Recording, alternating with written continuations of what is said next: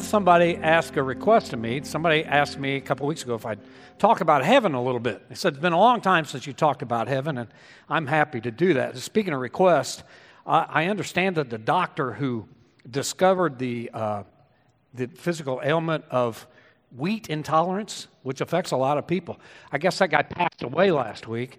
And uh, during the funeral arrangements in the paper, it said the family requested no flour. I, I can't help it, man. That was laid right out there in front of me. I also understand that uh, you should not accept a request from family or friends on your computer or cell phone from Hormel Food. It's probably spam. Okay. wow. I got one. Missed me, didn't you? I got one more. So this guy's scheduled for an execution. His last request was that the pastor held his hand through the whole process.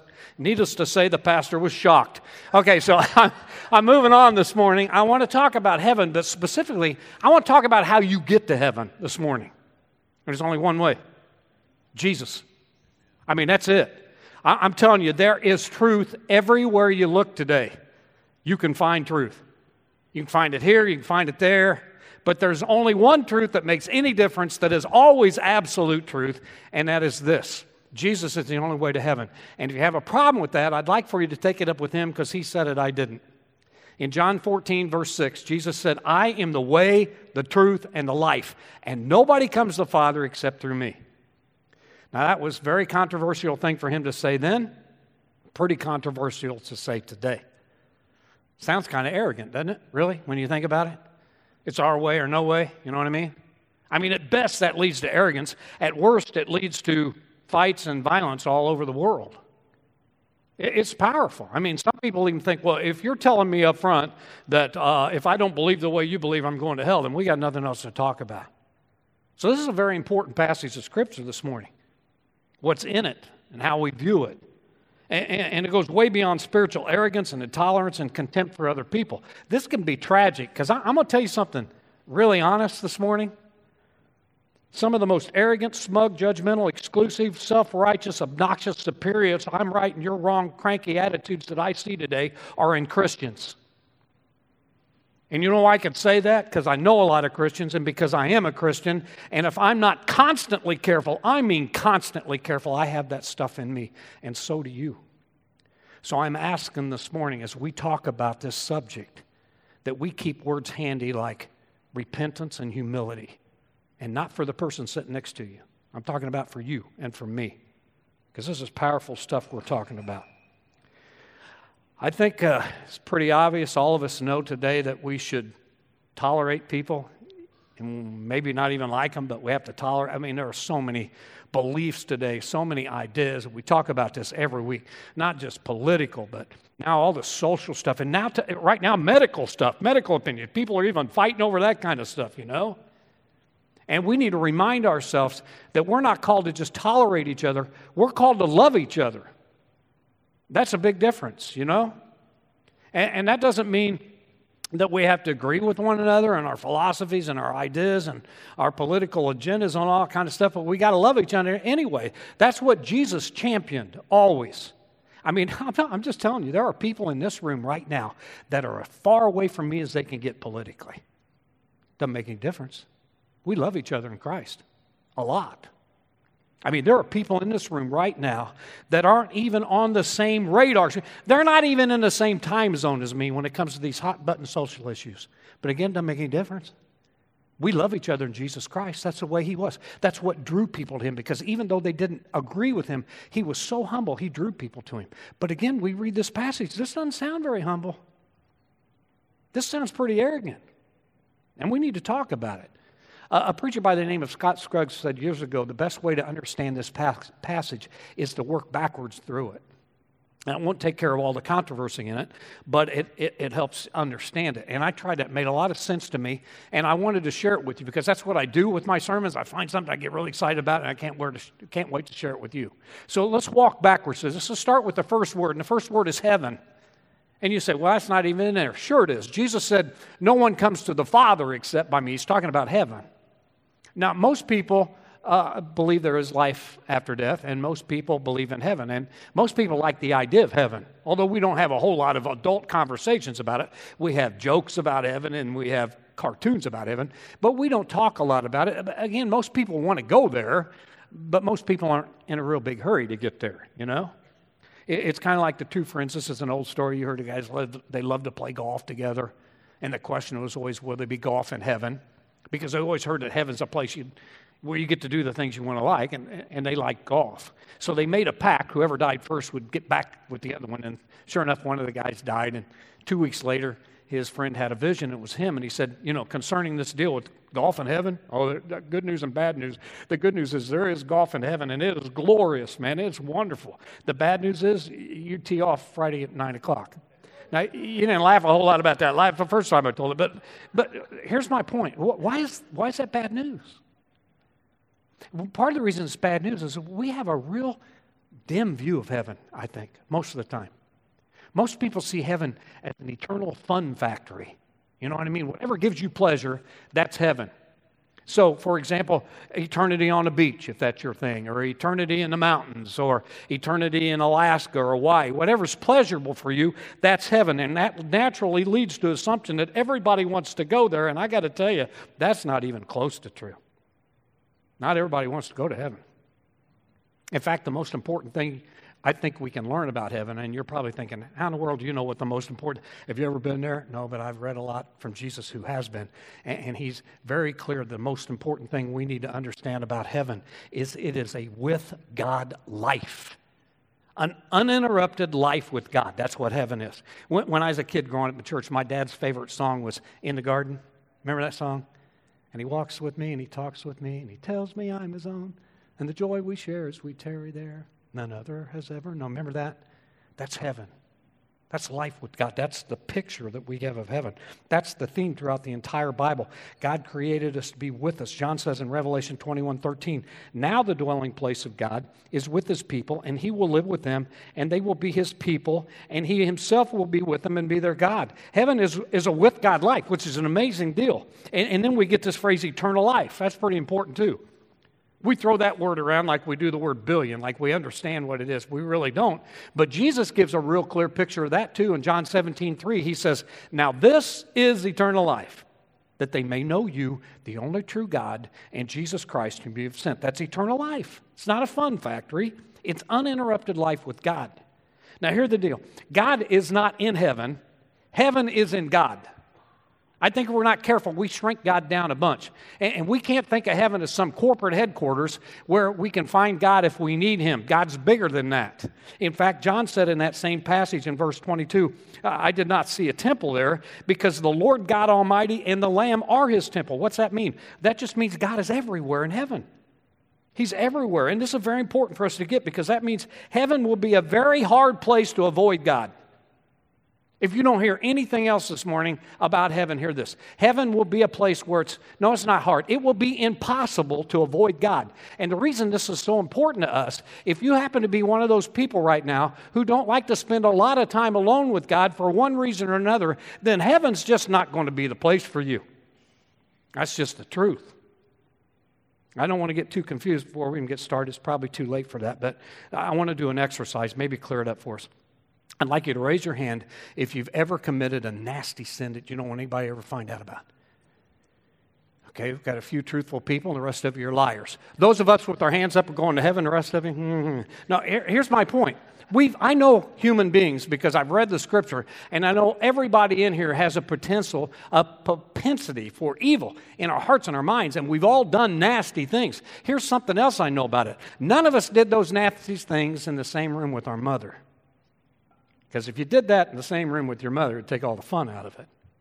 If you're going to commit a nasty sin, you want to do it away from your mom. Man, oh man, you know what I'm talking about. In fact, you don't want to do anything in, your in the presence of your mother that she disapproves of. You see where I'm going with this? Folks, in heaven, there's no place where God is not.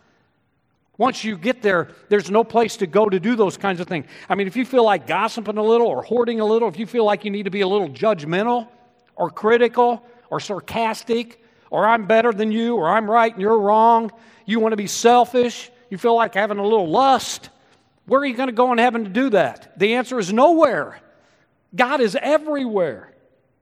Heaven is not a fun factory, it's a place, a community of people where, where, qualities like humility and generosity of spirit, honesty and truthfulness and commitment and loving people are as predictable there as gravity is here. And I'm just telling you, if you like sin, heaven's going to be a miserable place for you. I mean, it just is. You know, uh, before we went smoke free in Bloomington, I could not get Angie to go to the Cloverleaf restaurant. It used to be where the cozy table is now. And they had a smoking section and a non smoking section, and the only thing that separated it was a piece of plexiglass that went up about this high. And so was, if you were a smoker, it's no big deal. You could have three or four and not even light up. But if you are a non smoker, oh my goodness, it's miserable because there's smoke everywhere. You understand, in heaven, God is everywhere. And nothing can change that. Not death, nothing can interrupt it. That's the first word. Let's work backwards. Here's number two. Uh, uh we need a way to get there. And again, if we misunderstand heaven, we misunderstand this because people, we don't need a way to be allowed to get into heaven. We need a way to become people who want to get to heaven. We need somebody that will change us into the kind of people where heaven will be a right, nice place, a welcome place for us to spend eternity in. We need help. Remember the old song, uh, Rock of Ages? There was a, a sobering verse in it. It says, Be of sin the double cure, save from wrath and make me pure. Remember that? Sin needs a double cure. Sin is nasty and it brings the wrath of God. Why? Because it messed everything up, messed up His creation and messed us up. And God has nasty wrath towards sin. And we need saved from that wrath. Praise God, through Jesus Christ, we have it. I, and I don't want to speak for God, but I think saving us from sin was the easy part. Making us pure, that's the tough part. And you know why? Sure, you do. Because most of us, if we're honest, we don't want to be pure. Not completely. You know, we pray things like, Lord, please help me, man. I've watched some nasty, raunchy stuff on my TV and my computer. Please help. I don't want to do that anymore. I feel so bad when I do that. Oh, wait. I got free HBO and Skinamax this weekend. I got a new laptop. Can we start next week? Lord, please help me with this drinking issue. I mean, I, you know, used to just drink a little bit. Now it's out of hand. Would you help me not to drink? But I got a party tonight. Can we start Monday? I want a short snort. You know what I mean? Lord, sex outside of marriage, I know is against your will, and I do it, and I feel bad when it's done. Would you help me not do it again? Wait a minute. Did I say never? Ever?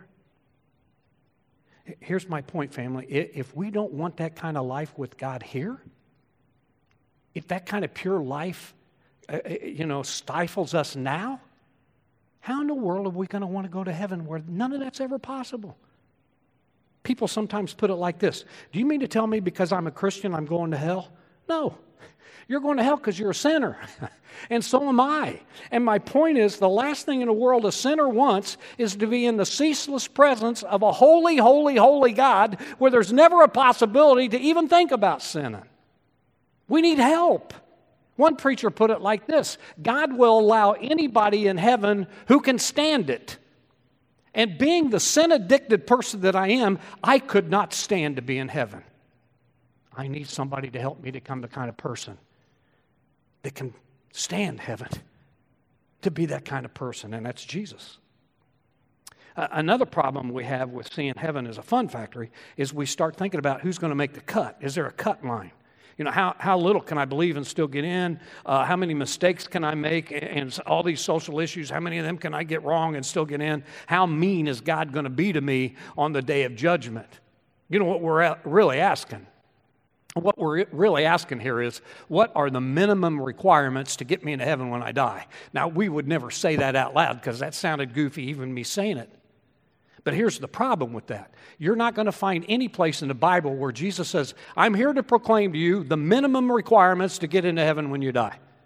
You're not going to find it. It's not in there. I've looked for it. If, if it was there, I'd have found it because that'd be real useful information to have. But it's not there for a pretty good reason. Love never deals with minimums, ever.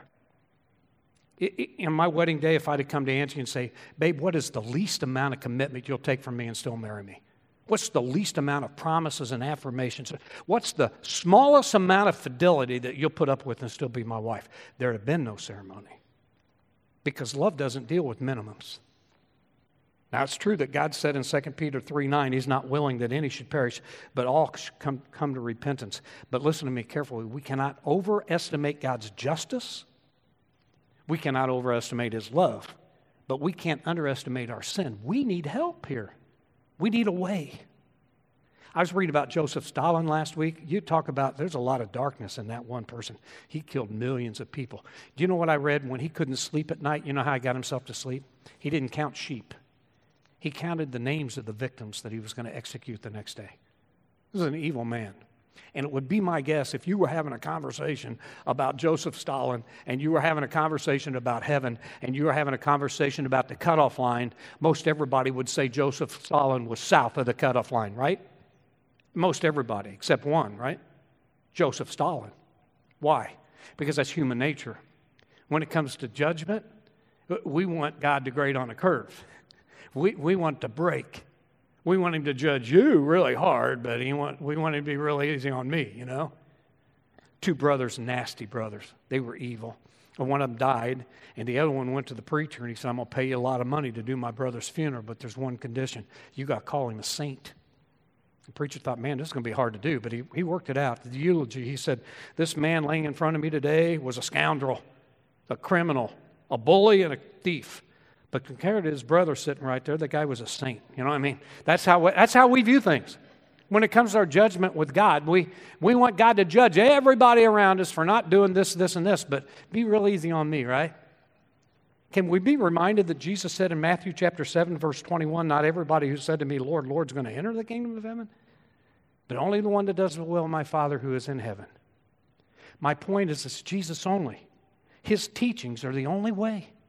I'm telling you, family, there is truth everywhere out there. You can prove to me what you're trying to prove to me on this internet store, and I'll go to that internet site and prove just the opposite. I'm following the science, Jim Kane. Yeah, well, this scientist says this and this scientist says that. There's truth everywhere, but the only truth we have right now is Jesus Christ. And we got to be in that truth. People need that truth. His life can become a guide for us. His death can become forgiveness for us. His resurrection becomes hope for us. And His Spirit inside of us helps us become the kind of people that can't wait to get to heaven. And when that happens, His community in heaven becomes the community down here. That's why we have such a grand time in here this morning. I got to hurry. Word number three is only. Jesus is the only way. That's why this claim is such a tough claim. But I'll tell you what it doesn't mean when Jesus says, I'm the way, the truth, and the life, and nobody comes to the Father. What that does not mean is we can be closed minded to other people and not talk to other people who don't agree with us. I mean, how in the world are we going to evangelize or learn anything if we do that? But I'm going to tell you something else it doesn't mean. I don't want to ruffle any feathers, but I'm just going to tell you straight up. This also means that when you see the truth of God's word violated today, and you know it's been violated, you can't just say, well, it's okay. We got to love everybody. We got to let the Bible keep up with the times. The Bible's got to evolve too. Oh, no, it doesn't. Jesus is the same yesterday, today, and forever. And if the truth is the truth 2,000 years ago, the truth is the truth today. You and I need to preach the truth. And here's the truth we've been talking about it all morning. If you have any interest at all into going to heaven when you die, any interest at heaven at all, you need to find the person that can help you become the person to which heaven seems to be like a nice fit to you. And his name is Jesus. That's the only way. But the truth we speak, man, we got to remember to speak it in love because the Bible speaks as arrogance as much a big a barrier to God as getting things wrong. Do you hear me? In other words, scriptural arrogance is a lot bigger deal to God than to get a social issue wrong or to get a scripture misrepresented. In fact, he said in Proverbs chapter 3, verse 34, God opposes the proud, he gives grace to the humble. God doesn't oppose people who got it wrong, who misinterpreted, who heard the wrong science or the wrong. What God opposes is people who get proud in their heart and self righteous in their heart and right no matter what. And we need to pray about that because we've all got that in us right now. And the problem with having a proud heart is you don't realize you have a proud heart. So we need to pray on that. Remember, I said up front, we got to have humility and repentance close at hand this whole sermon. I got to get us down to the altar. We got one more word. We don't need religion. We don't even need Christianity. What we need is somebody that has the power to make this happen for us, and his name is Jesus Christ. He's the only one that can cause our hearts to be transformed into the kind of people we need to do to be. I mean, he's in the heart transformation business. He's a doctor. That's what he does for a living. And he's in the room right now. He's in this building right this minute. I'm going to ask you to do me a favor as I walk down. Would just kind of humor me here. Would you bow your heads for just a minute? Just close your eyes. Let's just take a minute of silence here. Just not even a whole minute. Just, just sit here for just a minute.